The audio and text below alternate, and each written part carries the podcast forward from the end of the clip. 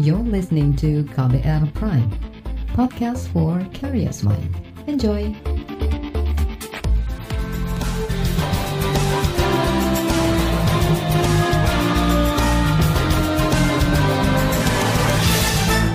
Inilah kabar sore hari ini edisi 7 Mei 2021 saya Reski Mesanto. Senang sekali saya kembali hadir sore hari ini dan seperti biasa selama 30 menit ke depan saya akan menemani Anda beraktivitas di sore hari ini. Dan sore ini saya mau ajak Anda untuk membahas nasib 75 pegawai Komisi Pemberantasan Korupsi atau KPK yang dinyatakan tidak memenuhi syarat atau gagal lulus tes wawasan kebangsaan. Tes ini menjadi salah satu syarat alih status pegawai KPK dari status independen menjadi aparatur sipil negara. Mereka terancam dipecat atau diberhentikan dari KPK. Benarkah tes wawancara kebangsaan merupakan upaya menyingkirkan pegawai KPK lama yang tidak disukai pimpinan? Kita bahas lengkapnya di KBR sore. Saudara, pada pertengahan Maret hingga awal April lalu, Komisi Pemberantasan Korupsi atau KPK menggelar tes wawasan kebangsaan terhadap 1.300-an pegawai. Tes dilakukan bekerja sama dengan Kementerian Pendayagunaan Aparatur Negara dan Reformasi Birokrasi, Badan Kepegawaian Negara atau BKN, sejumlah lembaga intelijen negara, hingga Badan Nasional Penanggulangan Terorisme atau BNPT. Tes ini merupakan salah satu syarat yang harus ditempuh para pegawai untuk pengalihan status dari pegawai independen menjadi aparatur sipil negara atau ASN sesuai Undang-Undang KPK hasil revisi yang kontroversial itu. Sekjen KPK Cahya H. Harefa menyatakan ada 75 pegawai dinyatakan tidak memenuhi syarat atau tidak lulus tes wawasan kebangsaan. Sesuai dengan keputusan seluruh pimpinan bersama seluruh anggota Dewan Pengawas dan pejabat struktural di lingkungan KPK hari ini disimpulkan A. Sekretaris Jenderal KPK akan menerbitkan surat keputusan penetapan terhadap hasil asesmen tes wawasan kebangsaan untuk disampaikan kepada pegawai yang dinyatakan memenuhi syarat maupun tidak memenuhi syarat. B. KPK akan melakukan koordinasi dengan Kementerian PAN-RB dan BKN RI terkait tindak lanjut terhadap 75 pegawai yang dinyatakan TMS atau tidak memenuhi syarat. C. Selama belum ada penjelasan lebih lanjut dari Kementerian PAN-RB dan BKN RI, KPK tidak akan memberhentikan 75 pegawai yang dinyatakan TMS. D.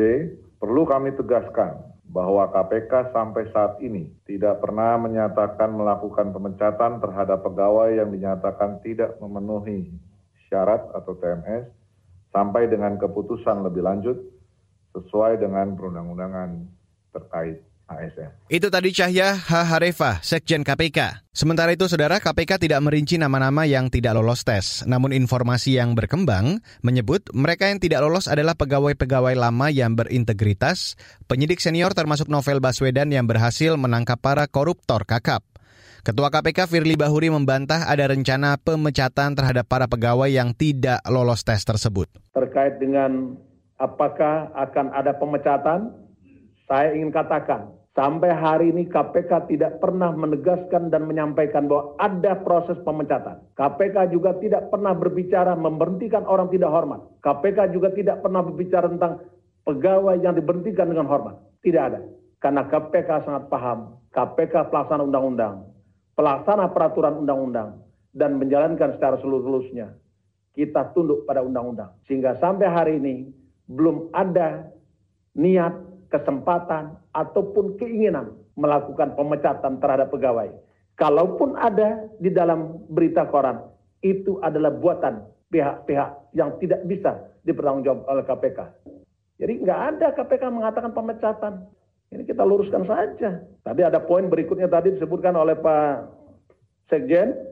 Saya tegaskan lagi, perlu kami tegaskan bahwa KPK sampai saat ini tidak pernah menyatakan melakukan pemecatan terhadap pegawai yang dinyatakan tidak memenuhi syarat atau TMS sampai dengan putusan lebih lanjut sesuai dengan ketentuan undang-undang dan peraturan perundang-undangan terkait dengan aparatur sipil negara. Meski ada bantahan, peristiwa ini menjadi sorotan masyarakat dan para pegiat anti korupsi, terutama pada muatan tes wawasan kebangsaan untuk para pegawai KPK yang dianggap janggal.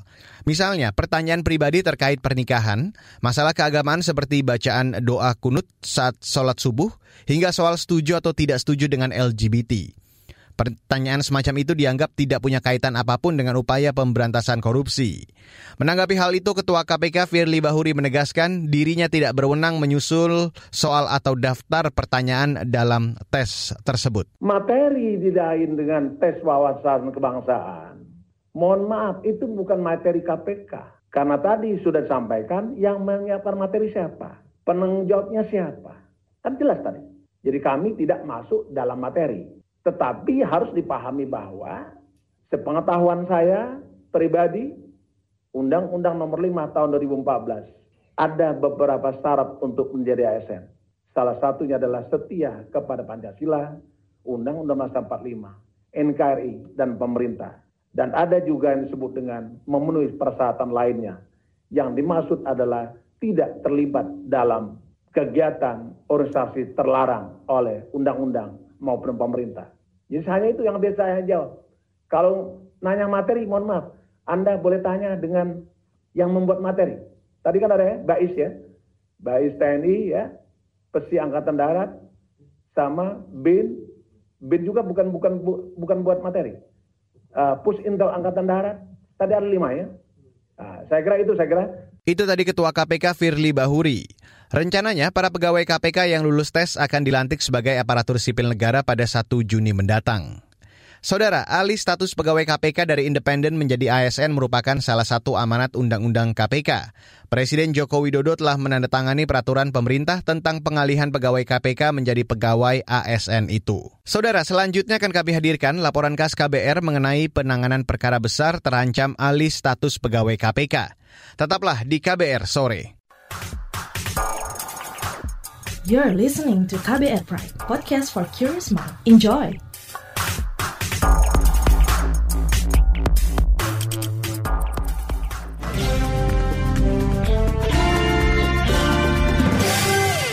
Saudara, pemberantasan korupsi kini bagai di titik nadir. Usai revisi Undang-Undang KPK, lembaga anti rasuah itu kini digoncang isu pemberhentian 75 pegawai yang gagal lulus tes wawasan kebangsaan. Sejumlah pegiat anti korupsi meyakini ada figur-figur dengan rekam jejak penanganan perkara besar yang coba disingkirkan. Berikut saya hadirkan laporan khas KBR yang disusun Wahyu Setiawan, dibacakan Fitri Anggreni. 1.351 pegawai KPK yang mengikuti asesmen TWK dengan hasil sebagai berikut. A. Pegawai yang memenuhi syarat sebanyak 1.274 kategori MS memenuhi syarat. B. Pegawai yang tidak memenuhi syarat sebanyak 75 orang atau TMS 75 orang. Pegawai yang tidak hadir wawancara sebanyak dua orang. Itu tadi wakil Ketua KPK Nurul Gufron saat mengumumkan 75 pegawai yang tidak lolos asesmen tes wawasan kebangsaan atau TWK pekan ini. Tes tersebut merupakan salah satu rangkaian dari alih status pegawai KPK menjadi aparatur sipil negara ASN. Tes digelar Badan Kepegawaian Negara BKN sepanjang 18 Maret hingga 9 April 2021. Ketua KPK Firly Bahuri mengatakan nasib 75 pegawai yang tidak lolos itu bergantung hasil koordinasi antar instansi yakni KPK, Kementerian Pendayagunaan Aparatur Negara dan Reformasi Birokrasi Kemenpan RB serta Badan Kepegawaian Negara BKN. Firly menegaskan tak akan memberhentikan 75 pegawai yang tidak memenuhi syarat sepanjang belum ada penjelasan dari Kemenpan RB dan BKN. Namun sejumlah pegiat anti korupsi sudah menaruh curiga bahwa puluhan pegawai itu akan diberhentikan dengan dalih tak lolos tes. Koalisi Masyarakat Anti Korupsi menduga sebagian besar yang tidak lolos merupakan penggawa KPK yang punya rekam jejak luar biasa. Peneliti ICW Kurnia Ramadana yang tergabung dalam koalisi mengatakan sebagian besar pegawai yang tak lolos berhasil menangani perkara-perkara korupsi besar. 75 penyidik yang di antaranya adalah orang-orang yang selama ini dikenal berintegritas dan punya rekam jejak panjang dalam pemberantasan korupsi. Salah satunya misalnya Mas Novel Baswedan. Dari penelusuran Tempo, beberapa sumber mengatakan mayoritas yang terancam dipecat adalah penyidik senior di lembaga anti korupsi. Sumber lain mengatakan rata-rata pernah menjadi kepala satuan tugas dalam penanganan sejumlah perkara korupsi kakap di KPK. Perkara korupsi yang mereka tangani antara lain kasus suap terhadap anggota Komisi Pemilihan Umum KPU Wahyu Setiawan yang menyeret Harun Masiku. Harun merupakan kader Partai Demokrasi Indonesia Perjuangan PDIP yang saat ini masih buron.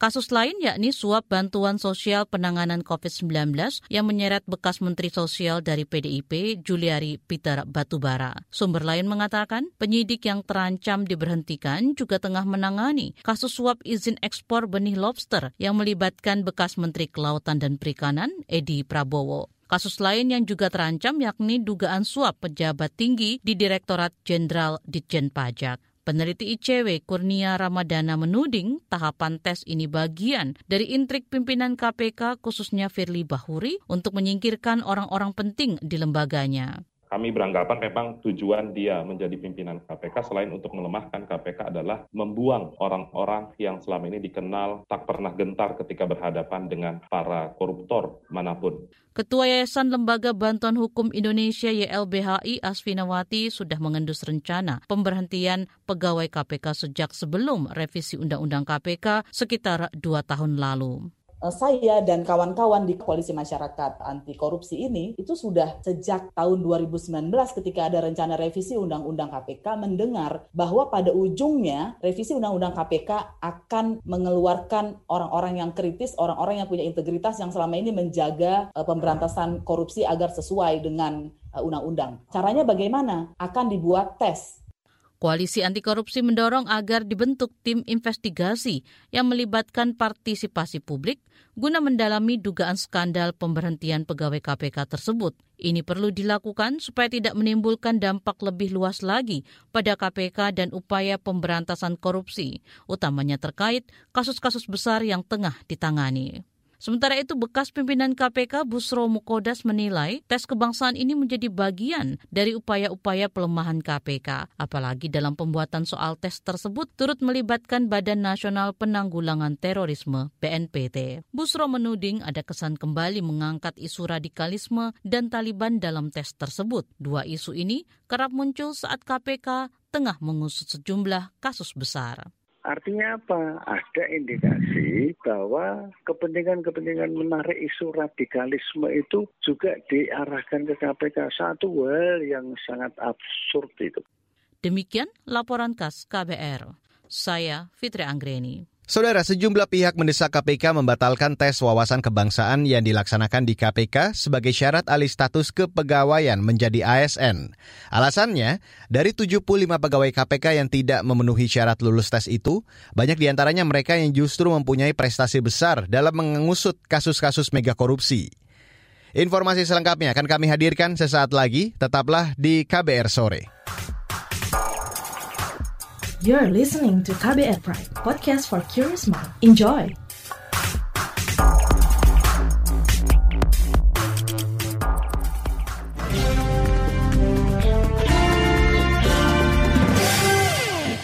Terima kasih Anda masih bergabung di KBR sore hari ini.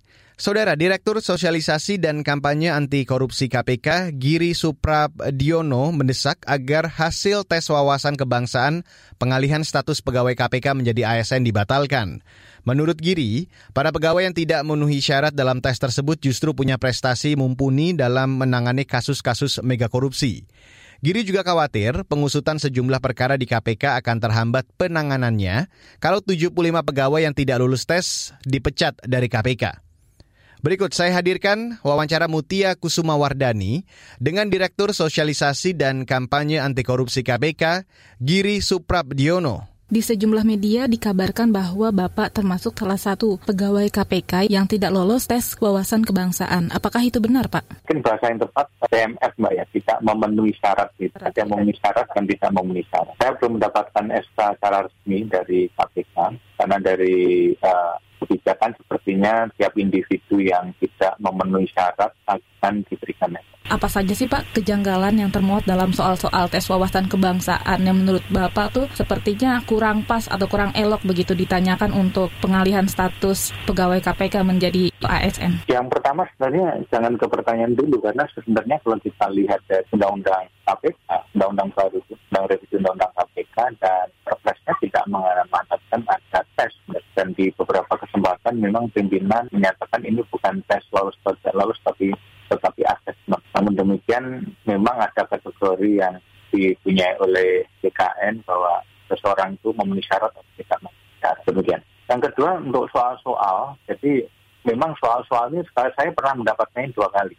Ketika saya ikut pencalonan pimpinan di tahun 2019 sukses tentang radikalisme saya pernah mendapatkannya dan saya lolos di sana. Pertanyaannya kurang lebih sama. Namun dalam tes yang wawasan kebangsaan yang dilakukan kepada KPK ada modifikasi. Jadi ada pertanyaan yang berkembang yang dimediakan di media media itu misalkan tentang FPI, Habib Rizik, tentang LGBT, beberapa hal yang berkembang dalam isu-isu politik nasional. Kemudian ada tes berbentuk essay menjawab pertanyaan-pertanyaan tadi. Jadi kalau misalkan pertanyaan-pertanyaan tadi itu tanggapan terhadap HTI, FPI, Habib Rizik, BIPI, pendapat terhadap kebijakan pemerintah, kemudian mana yang kebijakan pemerintah setuju, tidak setuju, apa itu di essay. Kemudian lagi ada tes yang sifatnya sikap itu seperti yang berkembang di media itu, itu misalkan ada beberapa pertanyaan yang memang uh, sebenarnya tidak sulit, tetapi uh, ini memang agak mengagetkan saja. Misalkan kaum homoseksual harus tetap dipenuhi, gitu. kaum homoseks harus diberikan hukuman dan saya akan pindah negara untuk kesejahteraan. Tapi kan ini nasionalisme ya, kita tidak akan masalah. Ada beberapa tes yang memang uh, kurang relevan menurut saya dengan pemberantasan korupsi itu. Kemudian ada juga pertanyaan-pertanyaan soal membaca doa kunut, begitu benar ya Pak? Saya sendiri tidak mendapatkan pertanyaan itu ya. Tapi memang pertanyaan kemudian berkembang karena mereka melihat media sosial kita. Tetapi memang ada uh, statement dari teman-teman yang ditanya gitu. Ini bahkan yang paling kontroversial ditanya siapakah mencopot jilbab segala macam itu menurut saya sudah terlalu agak berbahaya karena jawabannya juga itu sangat uh, saya sangat sensitif. Jadi konsep wawasan kebangsaannya menjadi sumir. Apakah ada peraturan terkait pegawai-pegawai KPK yang tidak memenuhi syarat bisa dicopot begitu Pak? Uh, sebenarnya enggak, tetapi kalau kita lihat dari peraturan komisi yang ada, seseorang itu bisa dicopot istilahnya dengan tiga hal ya, mengundurkan diri dan diberhentikan secara tidak hormat gitu. Kemudian ada satu lagi memang ada di Apakah ada indikasi bahwa tes wawasan kebangsaan ini dimanfaatkan untuk menyingkirkan kelompok tertentu di internal KPK, Pak? Saya tidak bisa menyimpulkan demikian, Mbak. Jadi mungkin orang yang memang berencana atau bisa meluluskan inilah mungkin yang depan kita. Bagaimana pengaruh TWK terhadap penanganan kasus-kasus yang sedang ditangani karena 75 orang ini kan memegang kasus-kasus yang melibatkan pejabat penting dengan nilai dugaan korupsi yang besar. Kita pernah mengalami ketika beberapa pegawai misalnya dikembalikan ke asalnya, habis itu tentu kasus itu kemudian harus ditransfer pada orang lain. Investigasi itu ada punya seni, di mana tidak mudah dipindahkan. Apa harapan Bapak terkait hasil TWK ini, Pak? Harapannya nanti uh, hasil tes ini keliru gitu, atau setidaknya nanti ada kebijakan bahwa ada bagian pada pemberantasan korupsi. Karena dari nama-nama yang ada itu saya kenal dari orang-orang yang tidak diragukan lagi dalam pemberantasan. Saudara, itu tadi Giri Suprabdiono, Direktur Sosialisasi dan Kampanye Anti Korupsi KPK. Saudara, proses alih status pegawai KPK dari independen menjadi aparatur sipil negara dituding tidak transparan dan prosedurnya berantakan. Pengamat hukum tata negara juga menilai 75 pegawai KPK yang tidak lulus tes wawasan kebangsaan tidak bisa dipecat begitu saja. Informasi selengkapnya kami hadirkan di KBR Sore sesaat lagi. You're listening to KBR Pride, podcast for curious mind. Enjoy!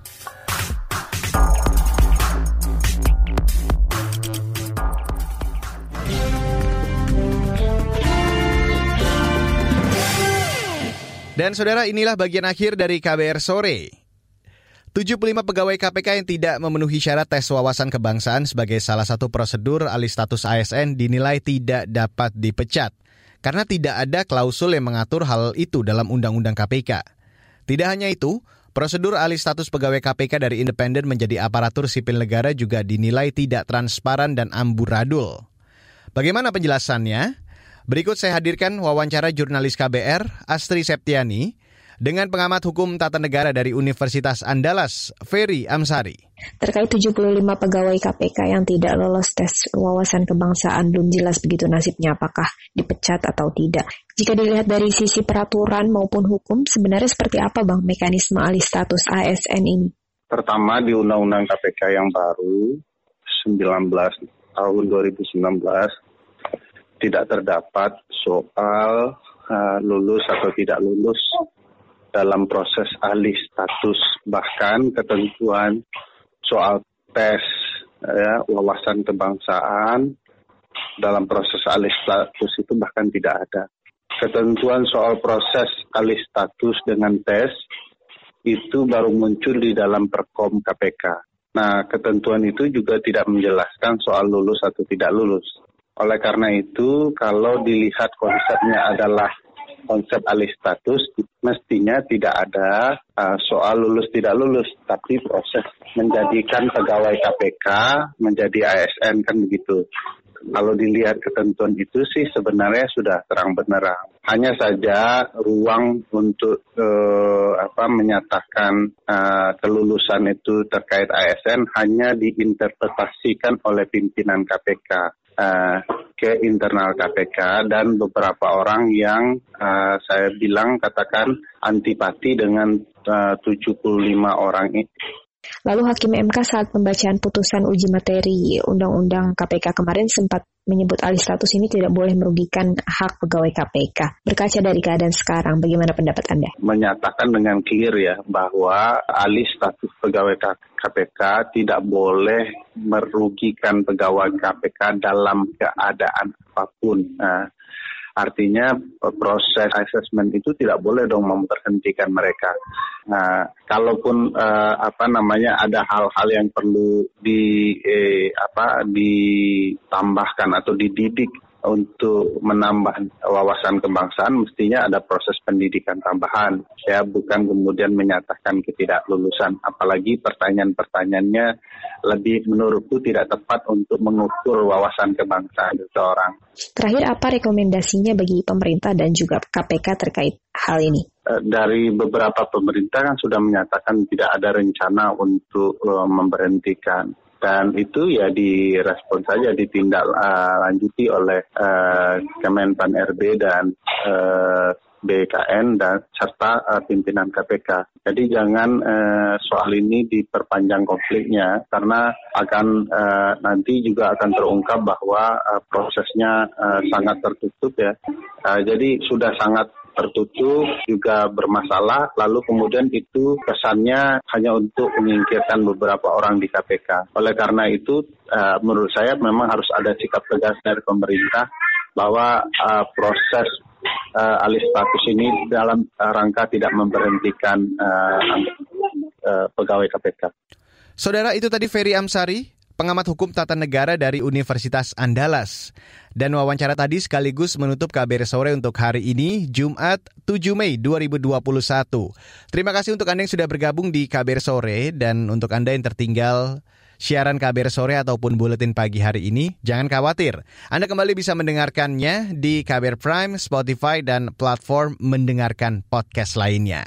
Selamat berakhir pekan dan jangan lupa untuk selalu mematuhi protokol kesehatan di mana pun Anda berada. Saya Reski Mesanto mewakili tim redaksi yang bertugas sore hari ini. Kami undur diri. Salam.